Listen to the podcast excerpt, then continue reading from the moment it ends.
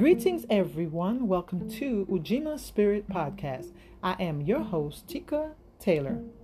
We're going to continue our conversation on selecting a relationship, polygamy or monogamy. Today, we're going to continue it with arranged marriages. Many women enter into polygamous relationship as part of an arranged marriage. The union is not based on a romantic relationship, but on economics, political, or social reasons. Usually, the marriage is arranged by parents, a family member, or a matchmaker.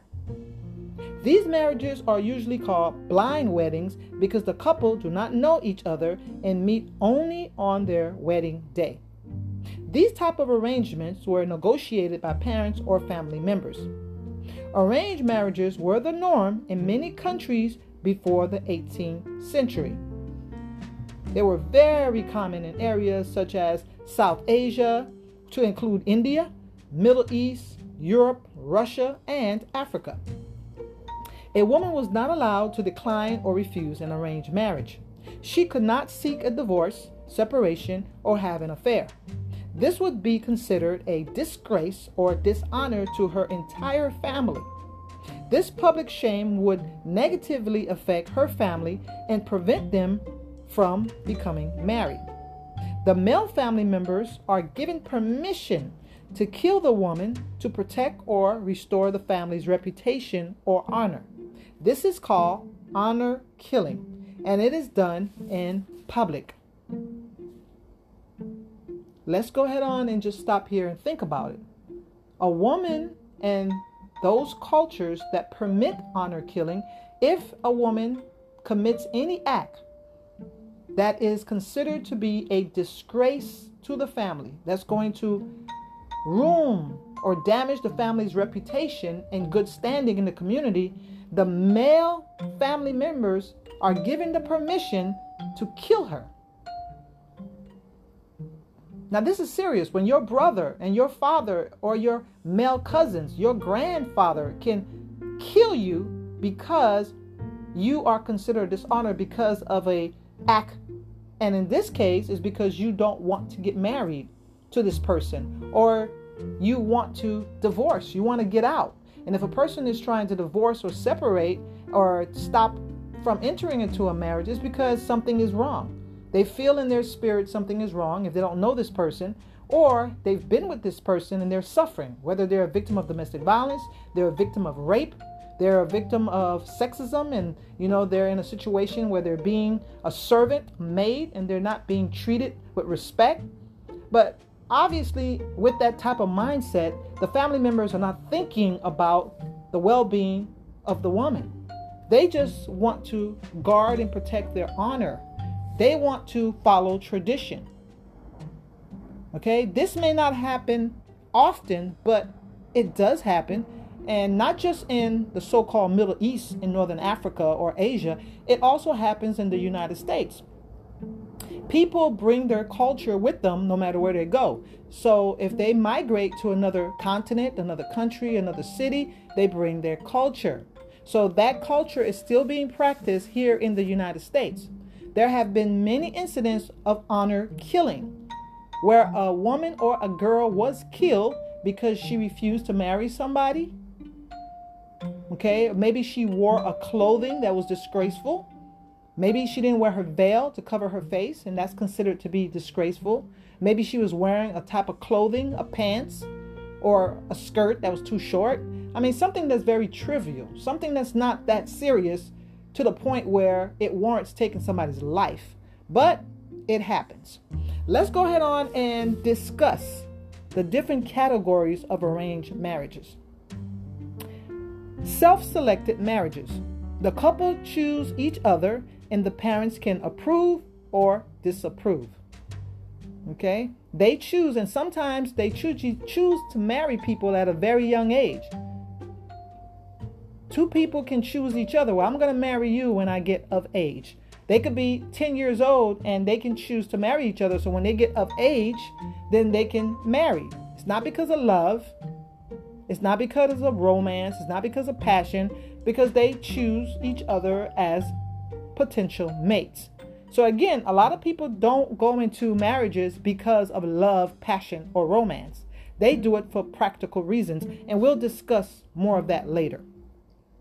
The next type of arranged marriage is a forced marriage.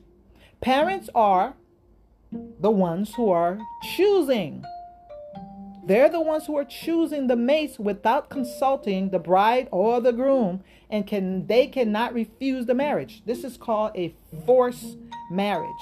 This is where you get some of the honor killing because a lot of people are being forced to get married and they have not approved of that person. Maybe they have somebody else in mind. They want to self select their mate, but they're not given the option because their parents want them to marry into a family, maybe for financial reasons, for political reasons, for social reasons, for maybe, you know, um, superficial reasons. Maybe they think they'll make great couple or they, they look good together, you know, for whatever reason. The individuals are not given an option. For someone who doesn't live in that culture, it's kind of hard to imagine being forced to pair up, to mate with somebody, to marry. We're not talking about go on a date, we're talking about marriage. This is official. You're going to live in a house with somebody. You're going to have sex with them. You're going to be their companion. You're going to be around them all the time. Can you imagine being forced to be with someone that you don't find physically attractive? Someone that you don't like their personality? Someone that you have no type of chemistry with? Forced marriages are considered to be a human right issue that no human being should be forced to mate, forced to be with someone that they don't like. I can respect arranged marriages as a custom, as a tradition of a society.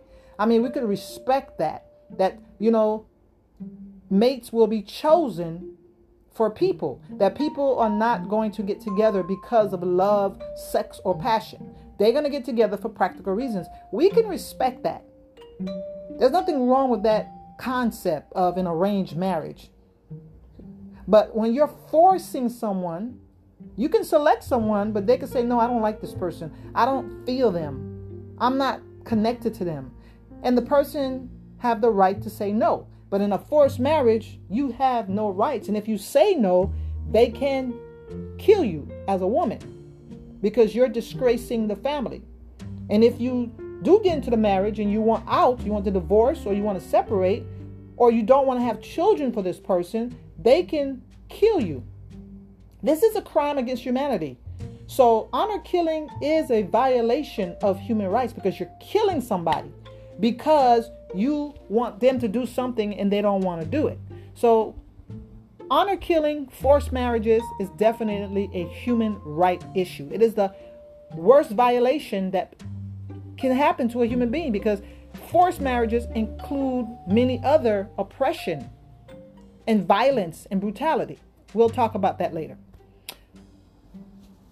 Autonomous marriages. Individuals choose their partners without consulting or advising their parents or guardian. This is an autonomous marriage, right? They choose.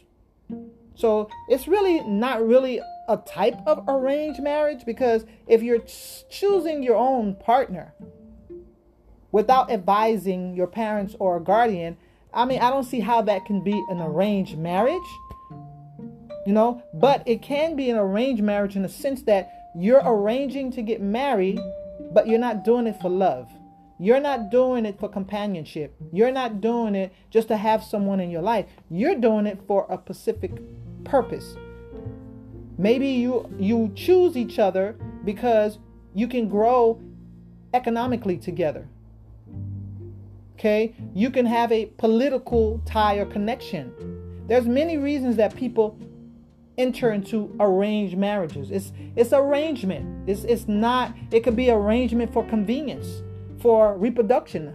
You know, we're gonna get together and have a child because you look good, I look good, and we can have pretty babies. That's an arrangement.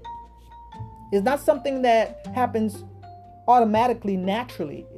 This is something that we pre-arrange. We're choosing to be with each other not because of love, for other purposes. So we are arranging it. So it's It's self arrangement. We're the ones making the arrangement, it's not anybody else. All right? So that's consensual marriages. Both partners consent to get married. Now, an arranged marriage can be consensual if the parents and the couple both agree.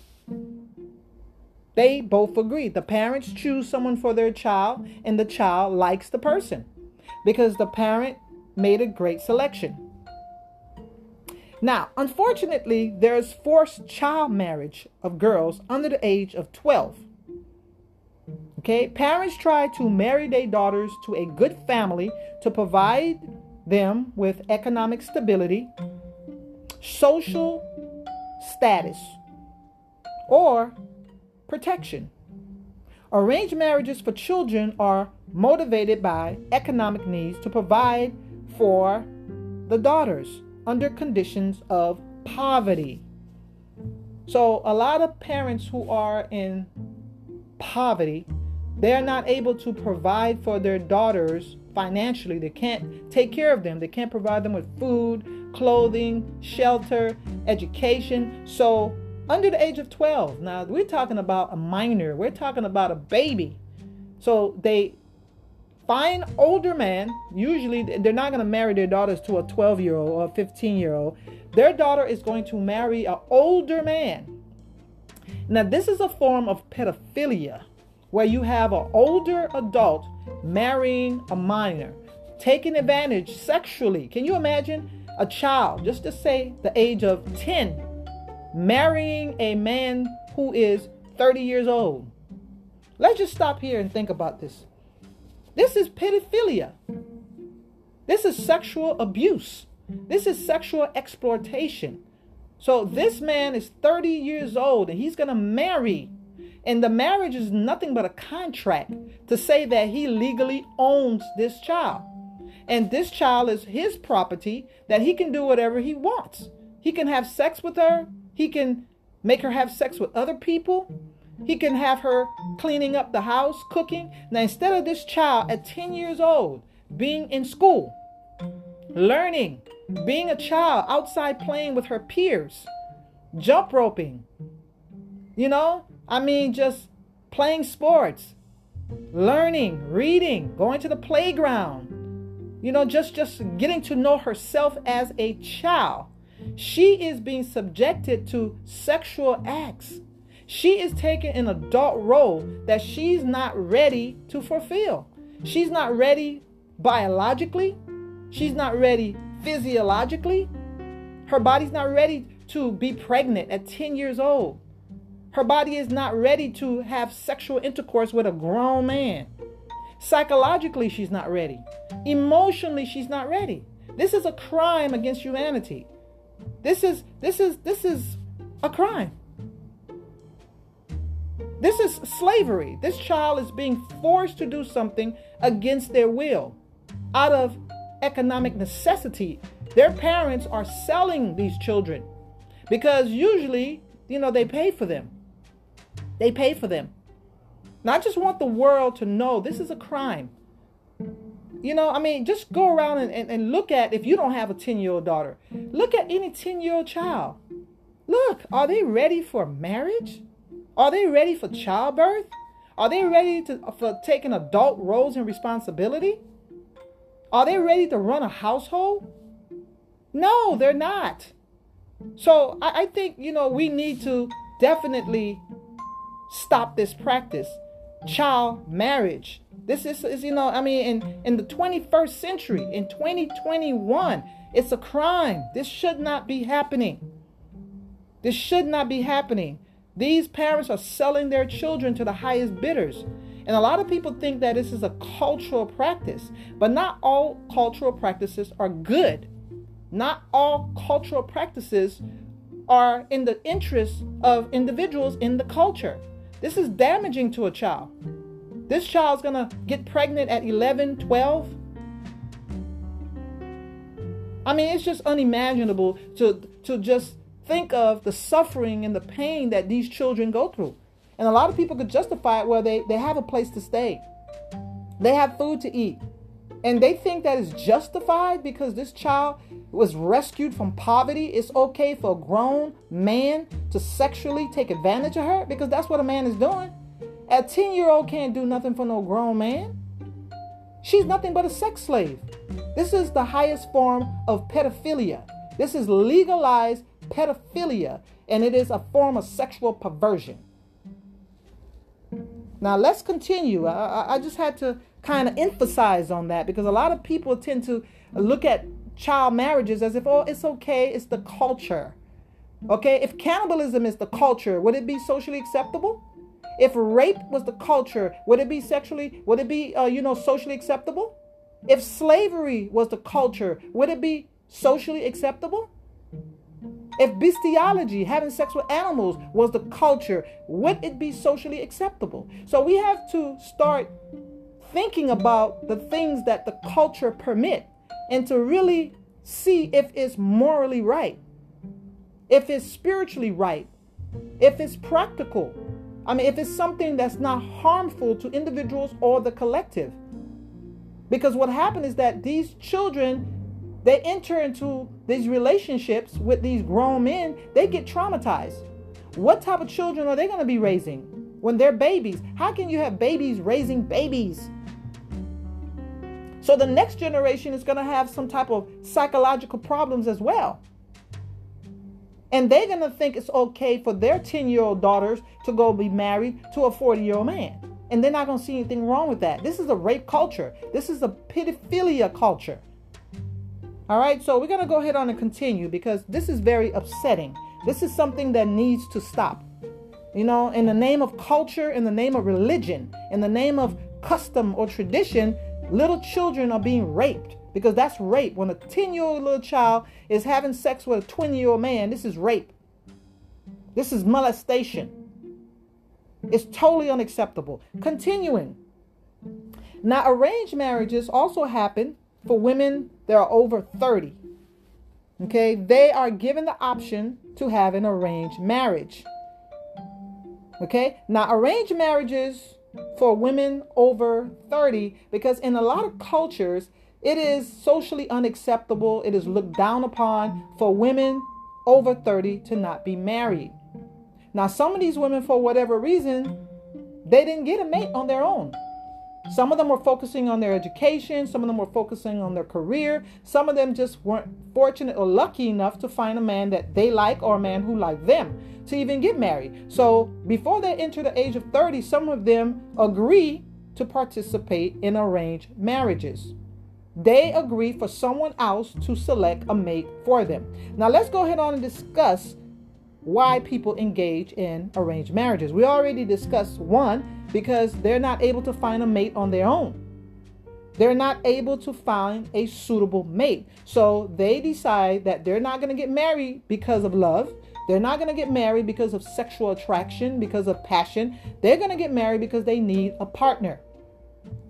Okay, so people enter into arranged marriages because they need a companion or they need a mate. They also enter, arranged marriages for political reasons, political alliances.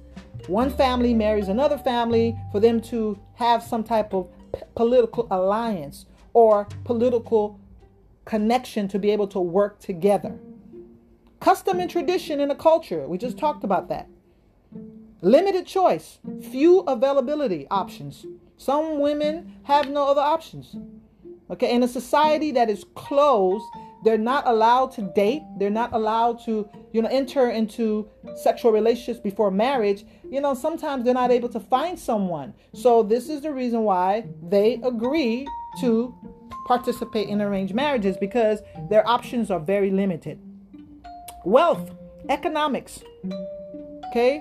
A lot of cultures, especially non-Western cultures, a lot of um, uh, uh, parents are requesting payment to marry their daughter.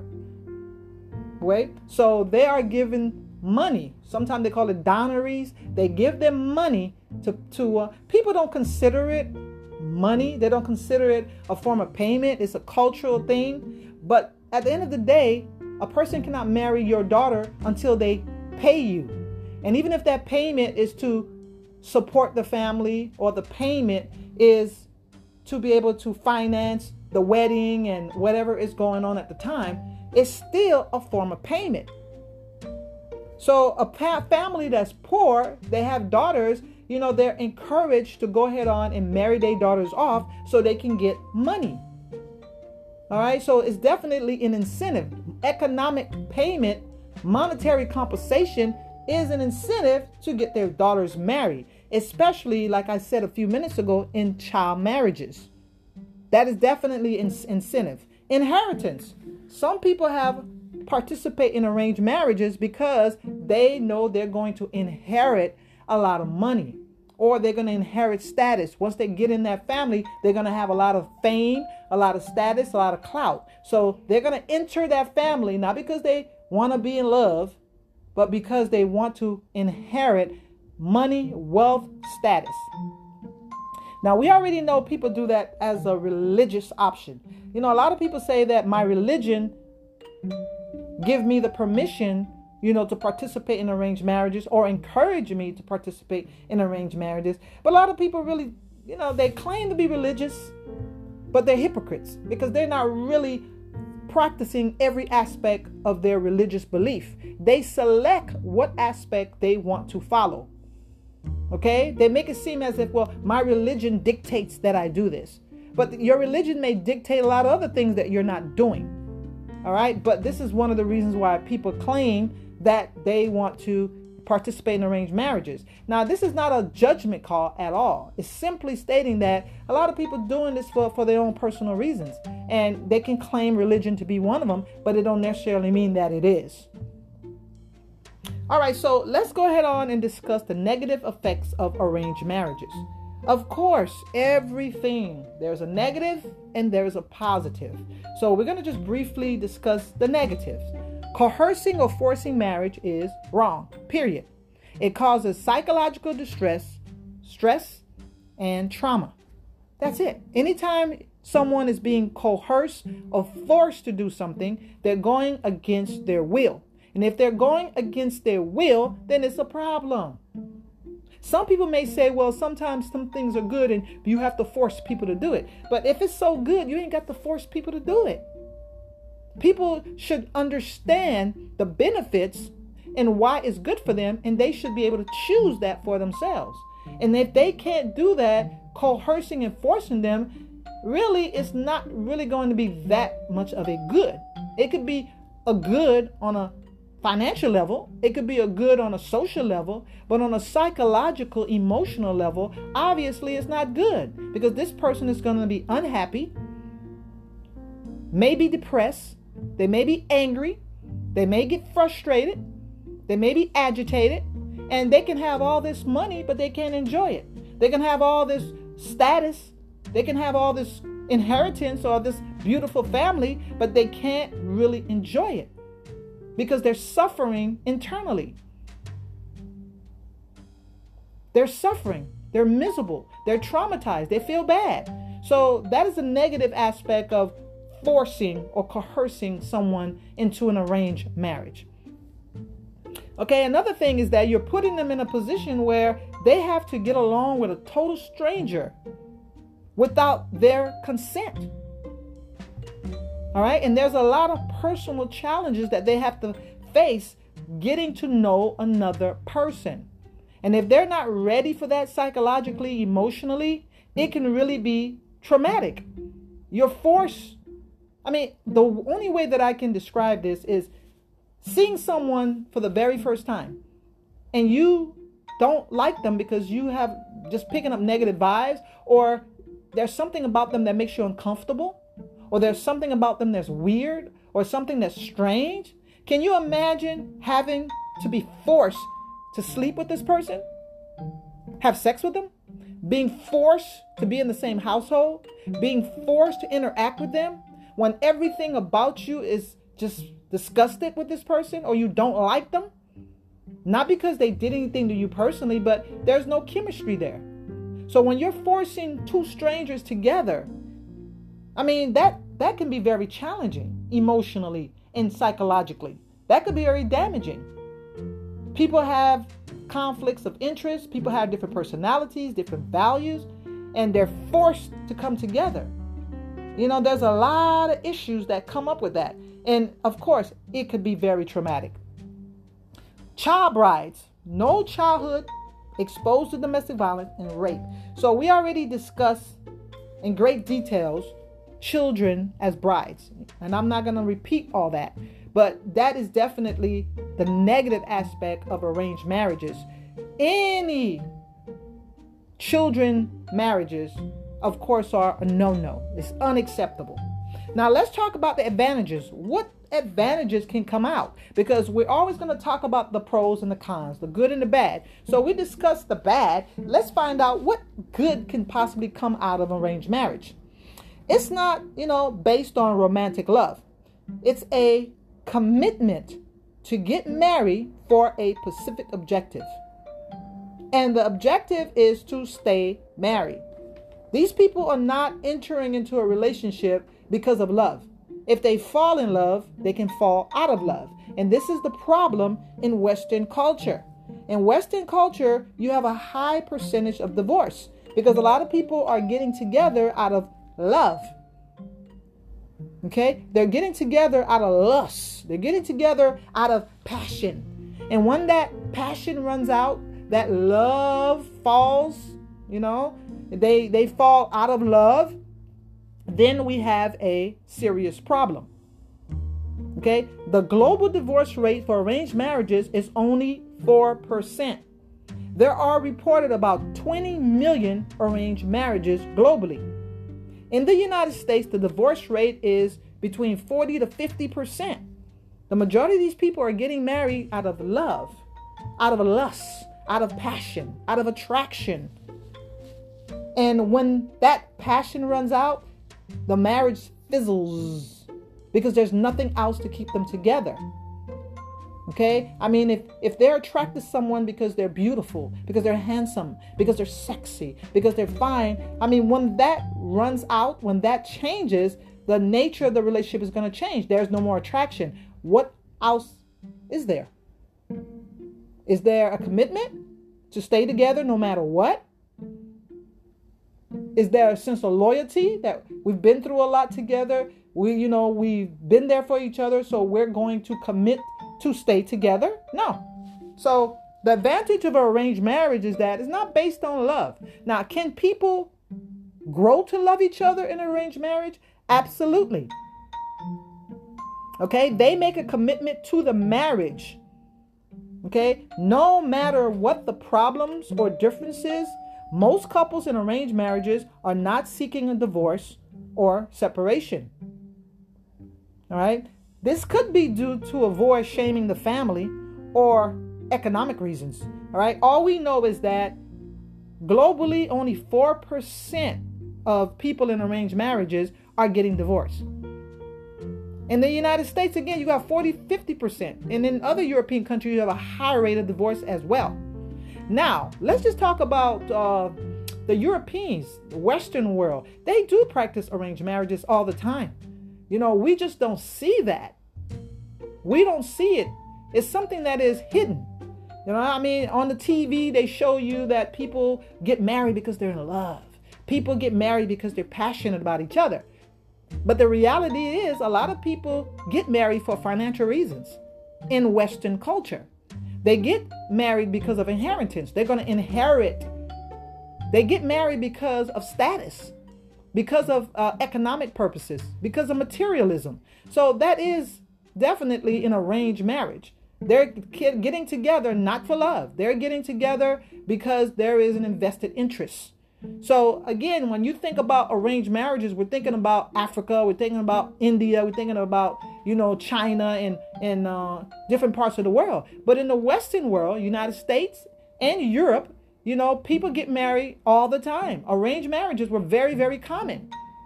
But, you know, it's something that people don't talk about. They want to give the impression that they all t- together because of love. But that's not true. And to be honest with you, the advantage of, of arranged marriage is that you know why you're together. You know exactly why you're together. There's no confusion about that.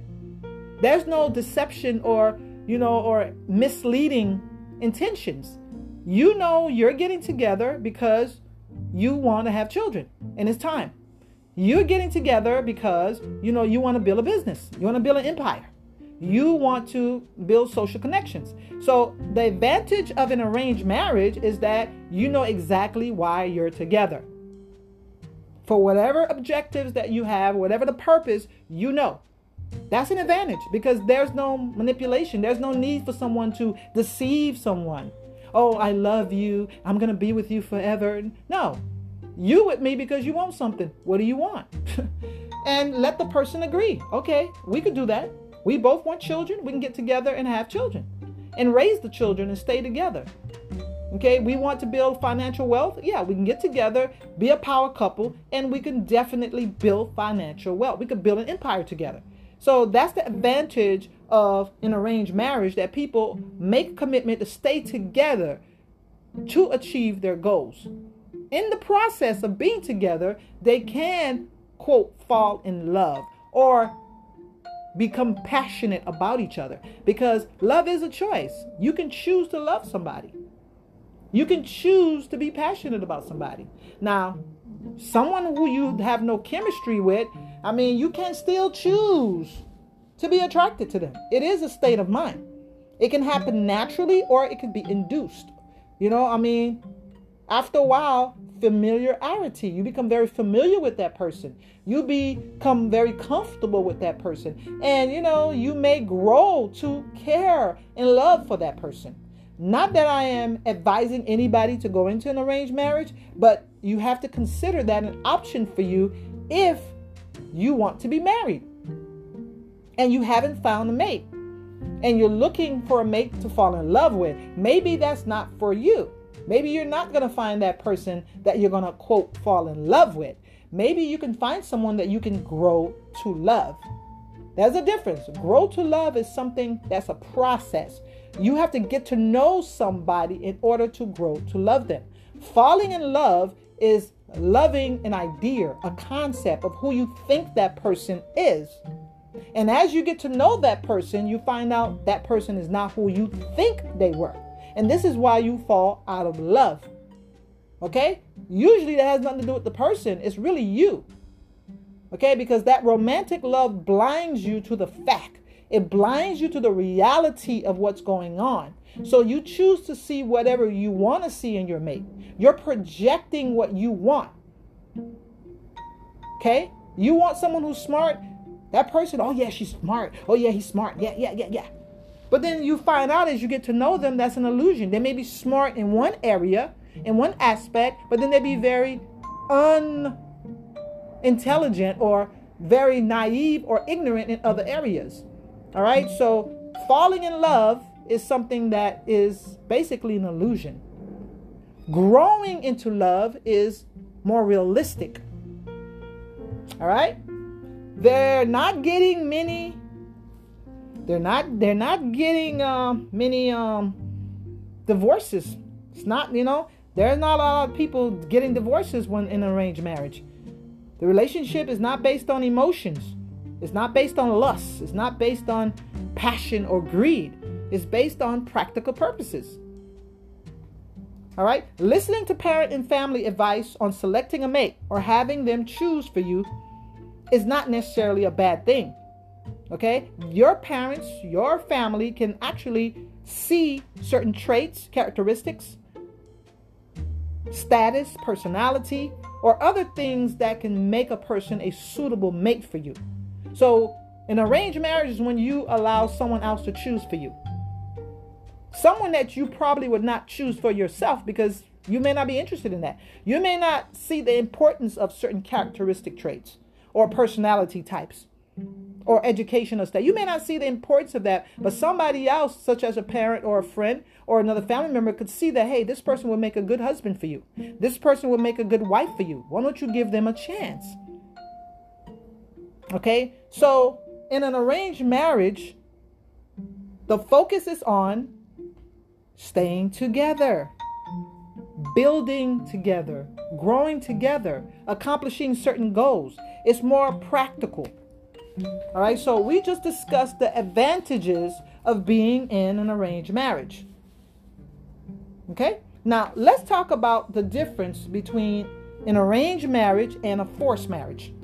We kind of touched up on some things earlier, but I just want to make sure that people understand the difference between an arranged marriage and a forced marriage. We're not talking about forced marriage as far as children, we're talking about adults. You know, I went in depth with the children forced marriage, which is absolutely wrong. We're talking about an adult arranged marriage and a forced arranged marriage. What's the difference? All right, violation of human rights, forcing someone to do something against their will. Exposure to rape and domestic violence. If you're telling someone they have to be with somebody and they're having sex with them outside their will, they're being coerced, pressured, or forced into having sex, that is called marital rape. A lot of people don't understand. In some cultures, in some countries, they may not have laws against a husband raping a wife. Because for religious purposes or social purposes, they think that once a woman is married, a husband should have unlimited, unrestricted, unrestricted access to her sexually. I'm going to repeat that.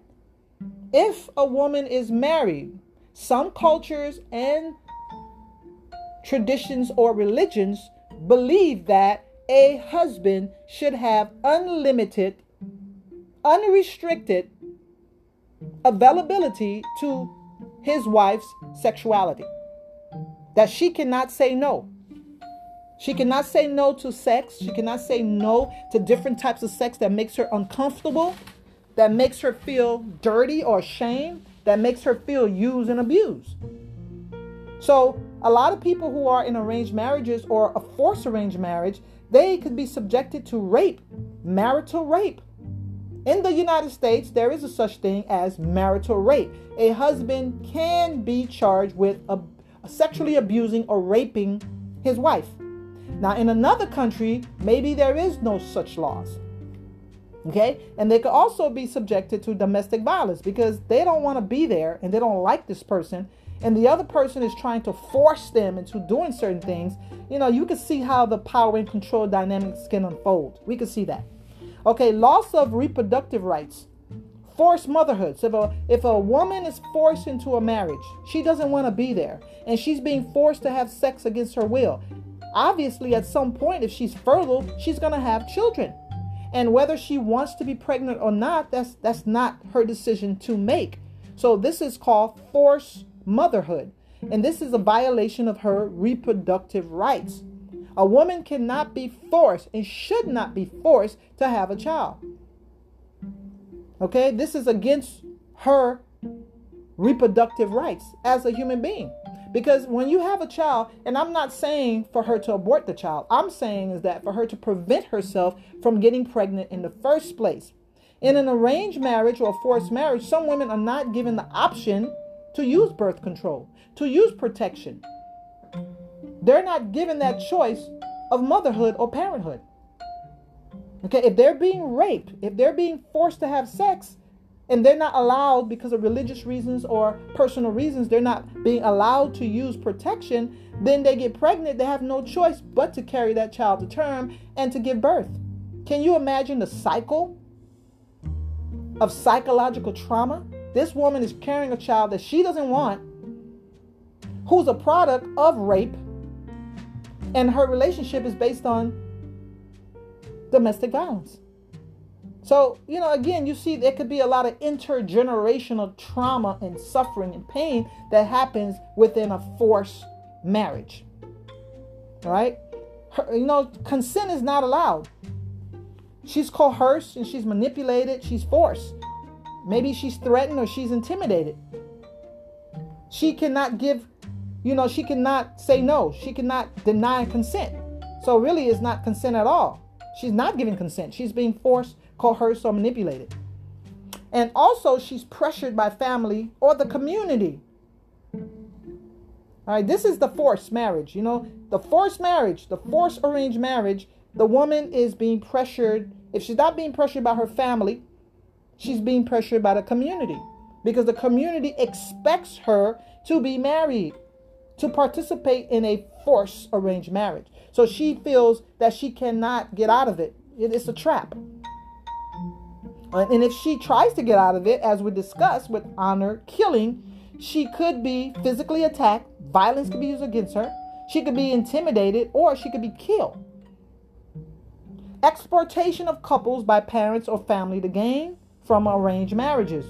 Now, some families, like I said earlier with the child marriage, they exploit their children. They give their children away to older men because they're going to gain something, whether they're going to gain money, status, wealth, connection, prestige, they're gaining something. So a lot of family members force marriage on their children because they have something to gain. Right? Now, forced marriages, it, it, it, it kind of prevents them from growing, it prevents them from achieving personal growth and development. Personal growth in terms of their education, in terms of their career.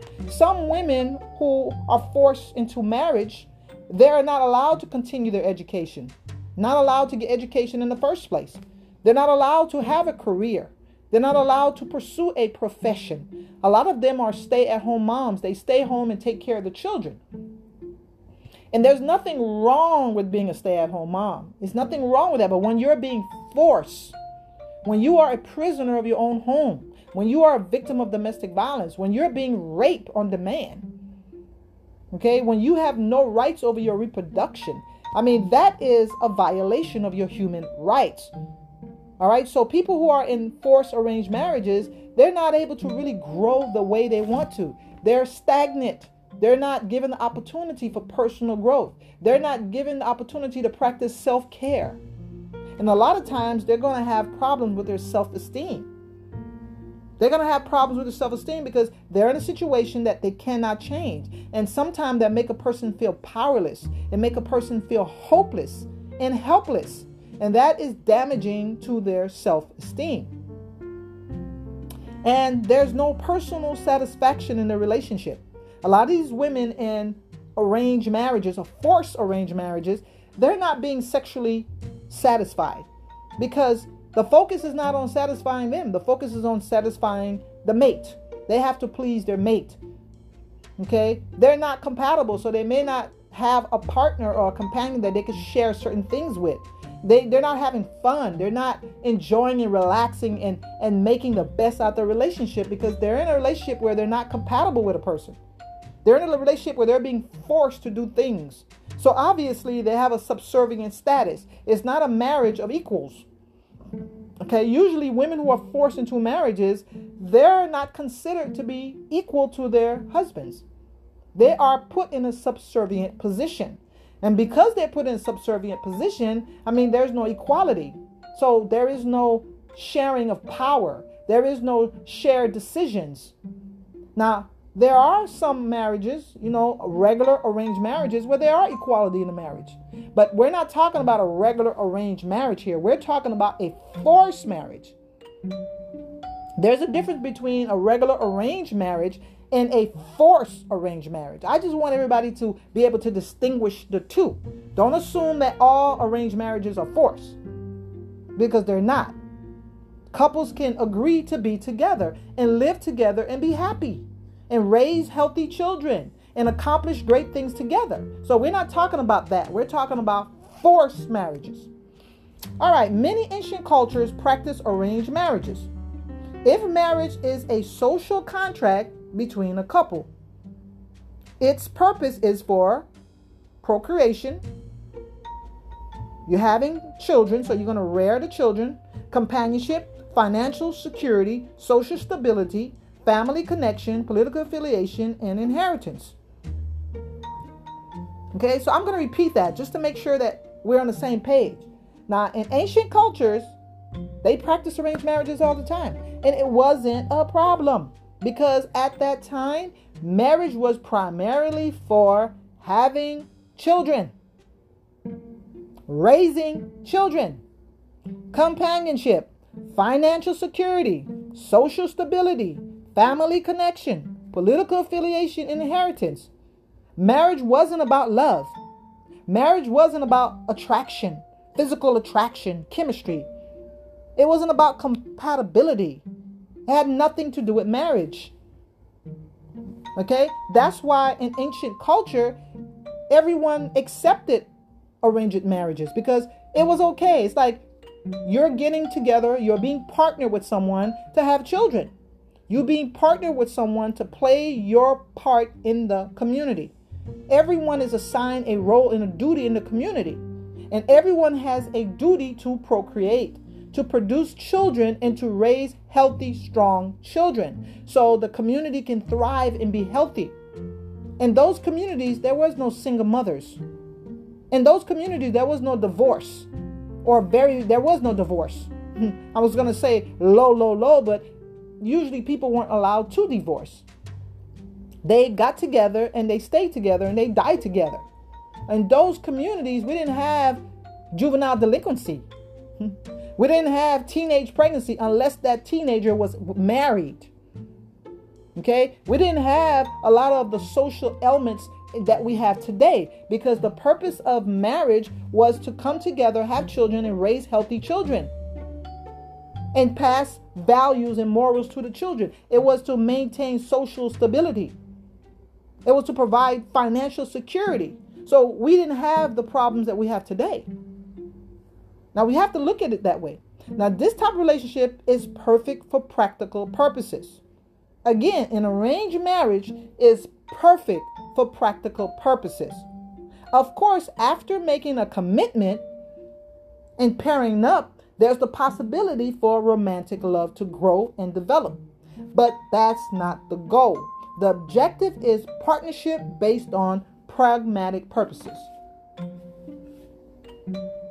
Okay, now another type of relationship that is categorized is an open marriage. We're talking about open marriages now. An open marriage is the agreement between couples to have a polygamous relationship that involves sexual activity with other people.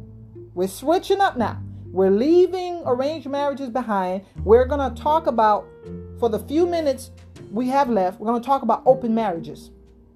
Okay? Now, yes, marriage implies consent, monogamy. Okay? When you think of marriage, you're thinking monogamy. When you think about polygamous marriage, you're thinking about, you know, non monogamous relationship. But here we're talking about a marriage. Okay? A monogamous marriage implies monogamy, right? But these individuals, for various reasons, want to be married to one person, but they are open to have sexual affairs with others, and they don't consider that to be wrong. They don't consider that to be immoral. These couples have a pragmatic relationship. They are also in an arranged marriage. okay? Open marriages. These couples have a mm-hmm. pragmatic relationship. This is their relationship is not based on love. Or maybe they were in love and they quote fell out of love and they didn't want to leave the relationship because they have invested interests. They're together, they have children together, they have business together, they have finances together, they have property, they have homes, and they decide that even though they're no longer attracted to each other or they desire other people, even though they still have sex together, but they desire other people, instead of them getting a divorce, which may not be realistic and practical, all right, they decide that they're going to stay together, but they're going to have an open marriage. Okay, it's an arrangement. Okay, now they didn't get together based on an arrangement, but they stay together based on arrangement.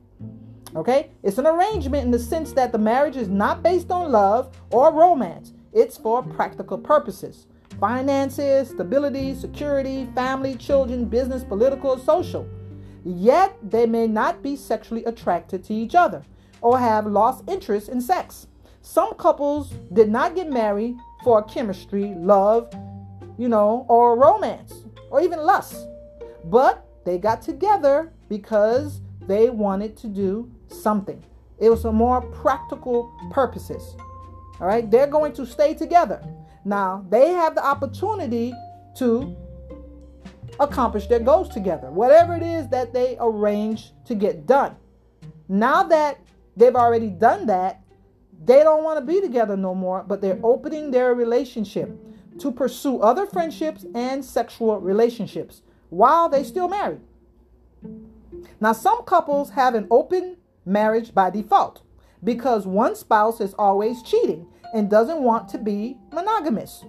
So the other partner just allows them to continue without any objection or interference.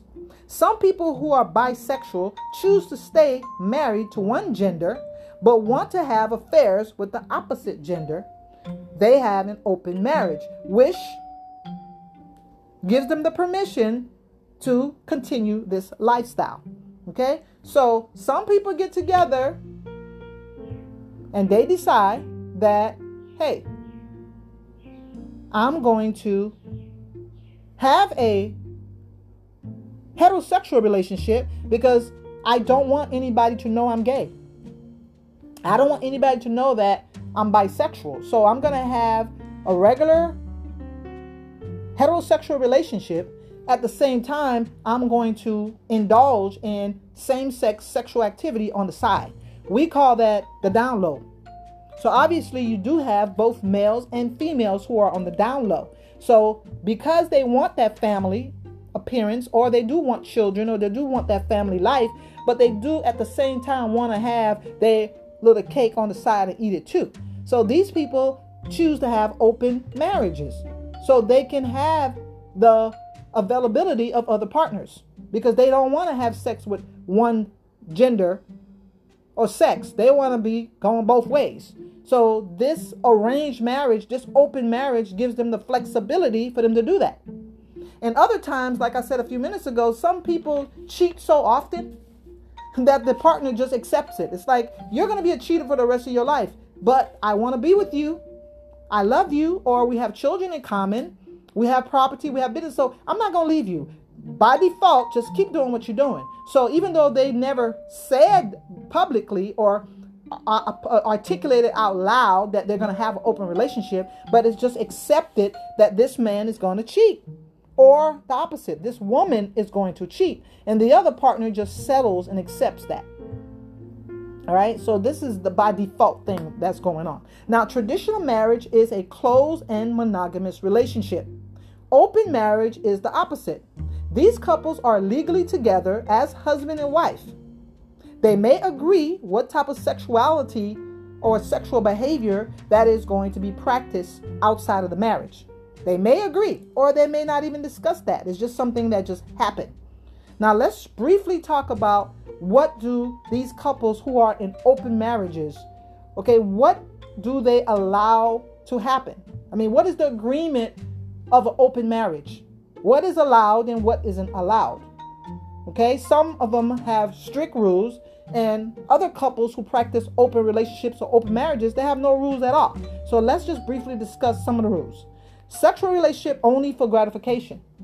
Okay, they may allow their partner to have sex with other people. They may not mind, or they do mind, but they can't stop it, so they just accept it. Their rationalization is well, it's okay. You can have sex with other people only for sexual gratification. Okay, the other one, other romantic relationships, emotional attachments are not okay. All right, they don't want their partner having other romantic relationships or emotional a- attachment. It's okay for them to have a one night stand.